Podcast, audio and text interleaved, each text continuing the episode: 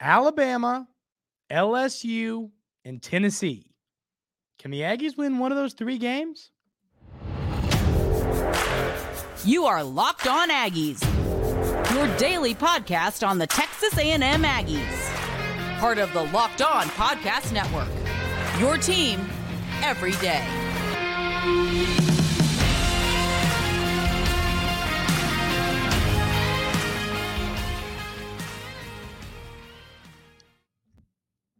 Welcome on into Locked On Aggies. I'm your host, Andrew Stefaniak.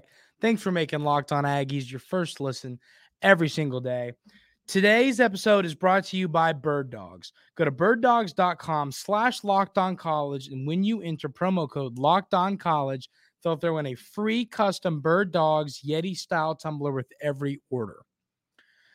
There's three games on this schedule that are you could say can make or break the season.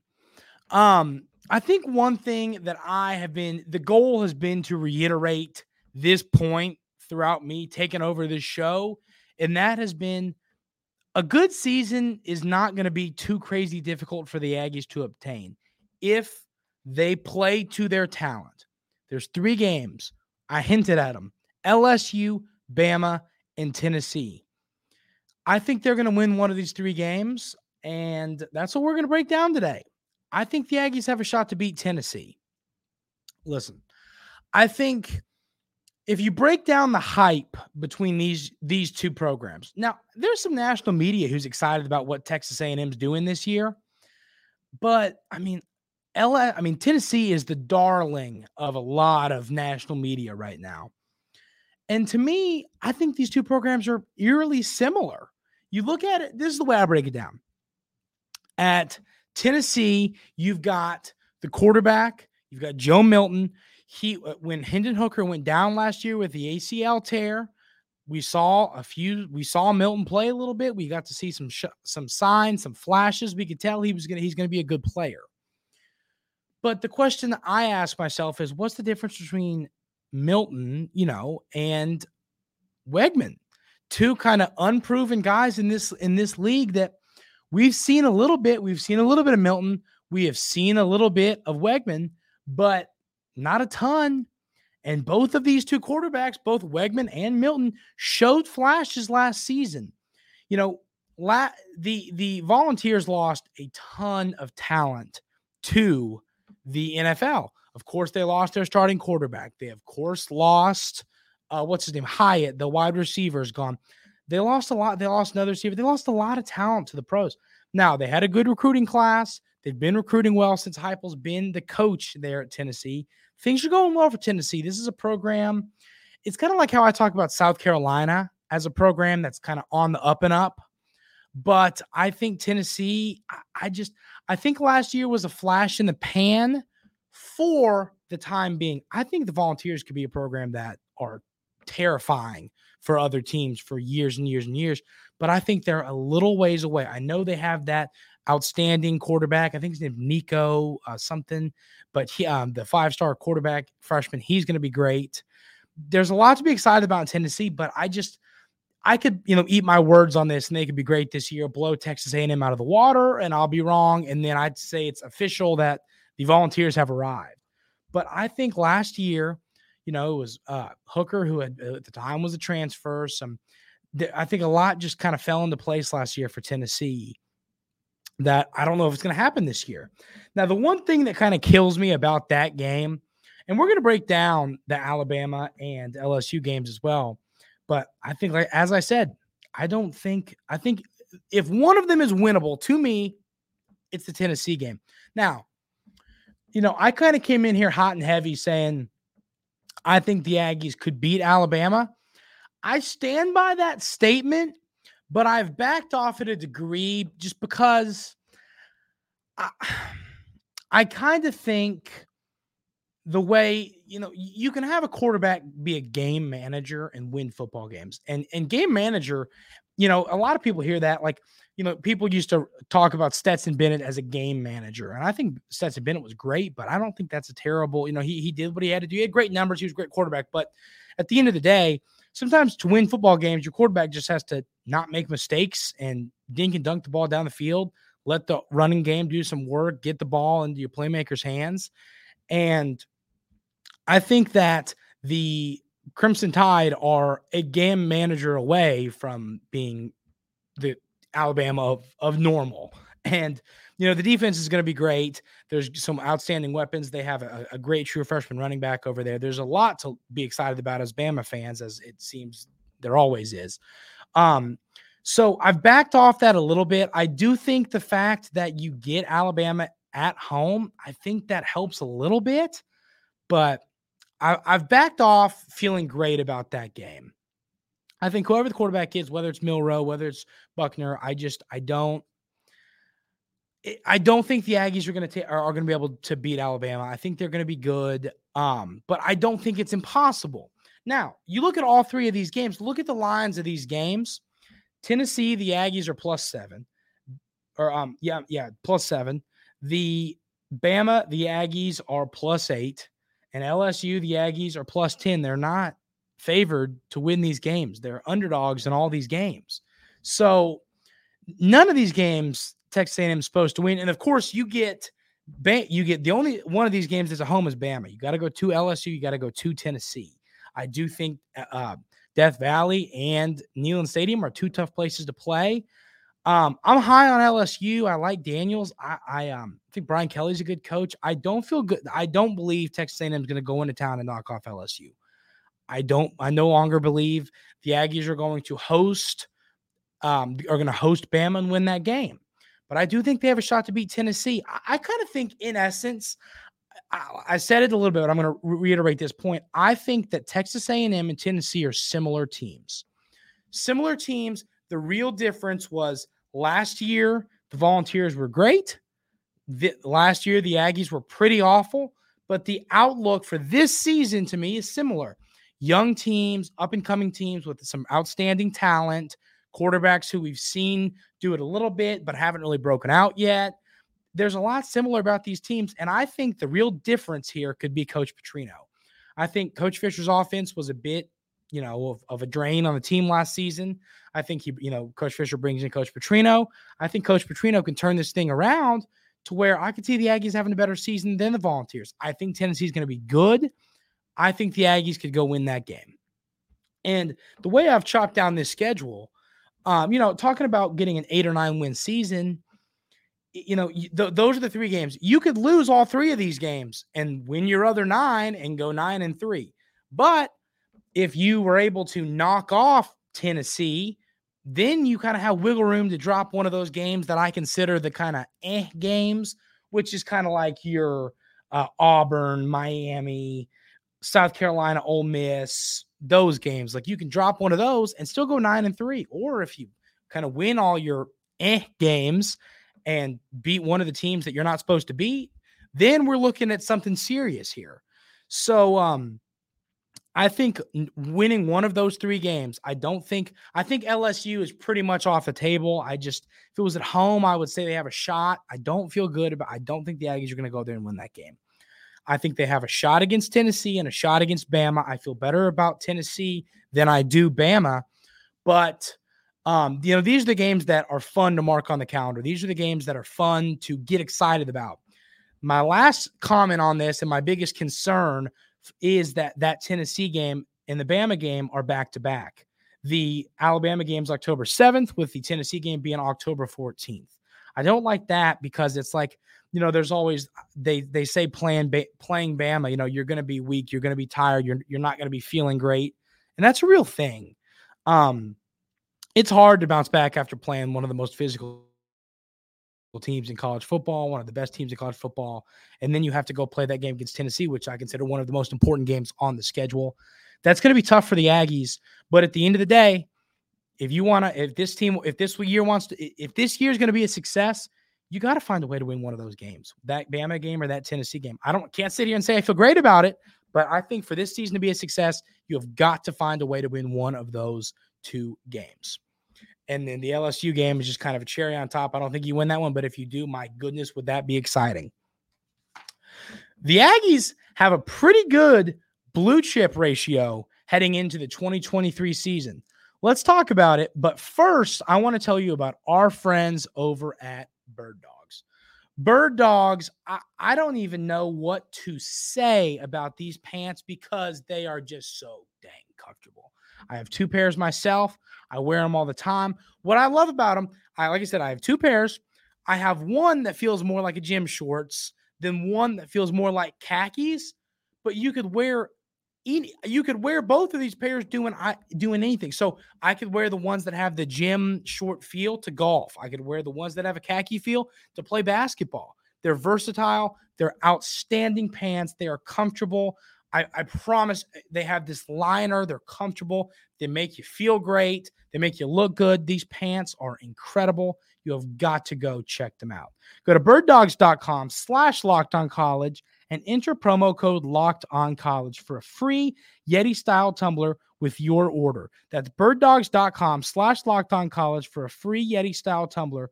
You won't want to take your bird dogs off. We absolutely promise you.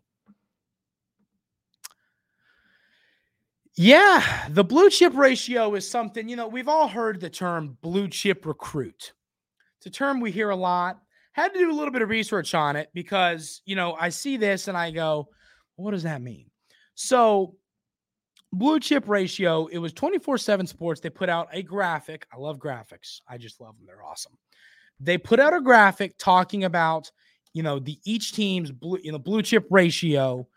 And what what the graphic kind of broke down was over the last four recruiting cycles, the amount of four and five star recruits, blue chip, compared to you know the rest of you uh, the rest of the recruits you bring in. So 73% of the recruits the Aggies have landed over these last four recruiting cycles have been blue chip recruits.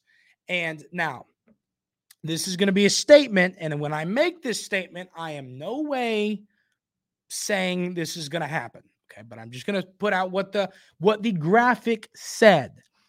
This graphic, you know how like when you're making your your March Madness bracket and they'll say uh, the only teams that have won a national championship over the last 13 years have been top 10 in defensive and offensive efficiency and there's only 9 teams that fit that build. That's what this reminded me of. The graphic stated that the blue chip ratio, having a good blue chip ratio, leads to national championship appearances. Now, you can kind of throw that out the window personally because if you look at it, it's like, well, no, duh, Bama. I mean, Bama's blue chip blue chip ratio was ninety percent, which is hilarious. And I bet you like the per- percentage that of of those recruits that weren't four and five stars were like kickers or interior offensive linemen, players that rarely are ranked high um, because that's Bama. It's what they do. Same with Georgia, Ohio State, Clemson, all had great blue chip ratios, but the Aggies did too. 73% of the Aggies recruits over the last handful, four um, recruiting cycles have been blue chip recruits. And the reason I, I I thought of this as a topic to bring on the show today was kind of just like you got to win football games. And we talked about this this week about this being a make or break season for Coach Fisher and the Aggies.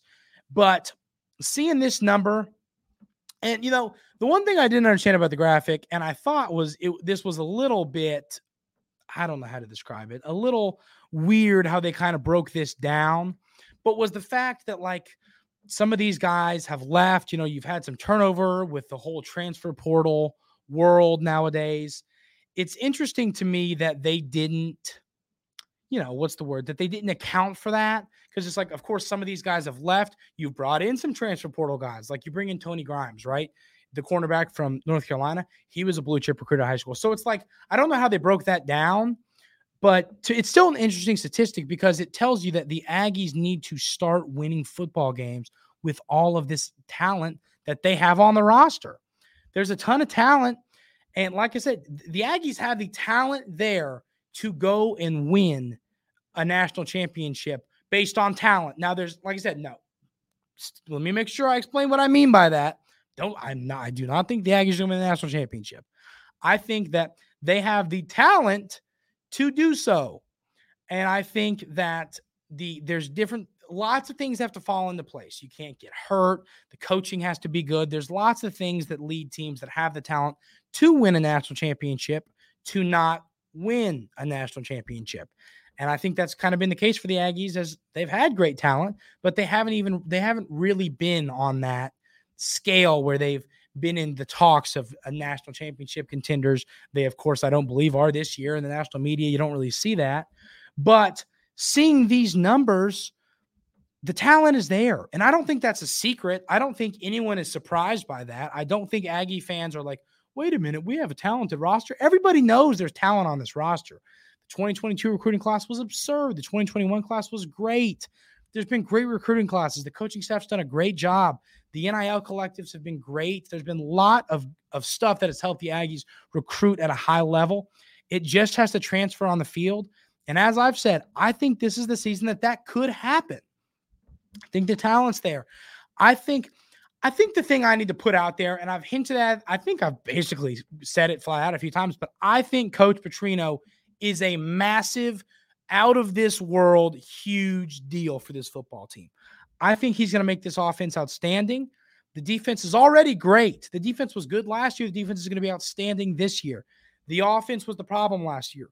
Injuries didn't help. Injuries to Bryce Foster and Ainias Smith. There was injuries that didn't help. But at the end of the day, you got to be able to produce anyway. And I think Coach Petrino is going to make that happen.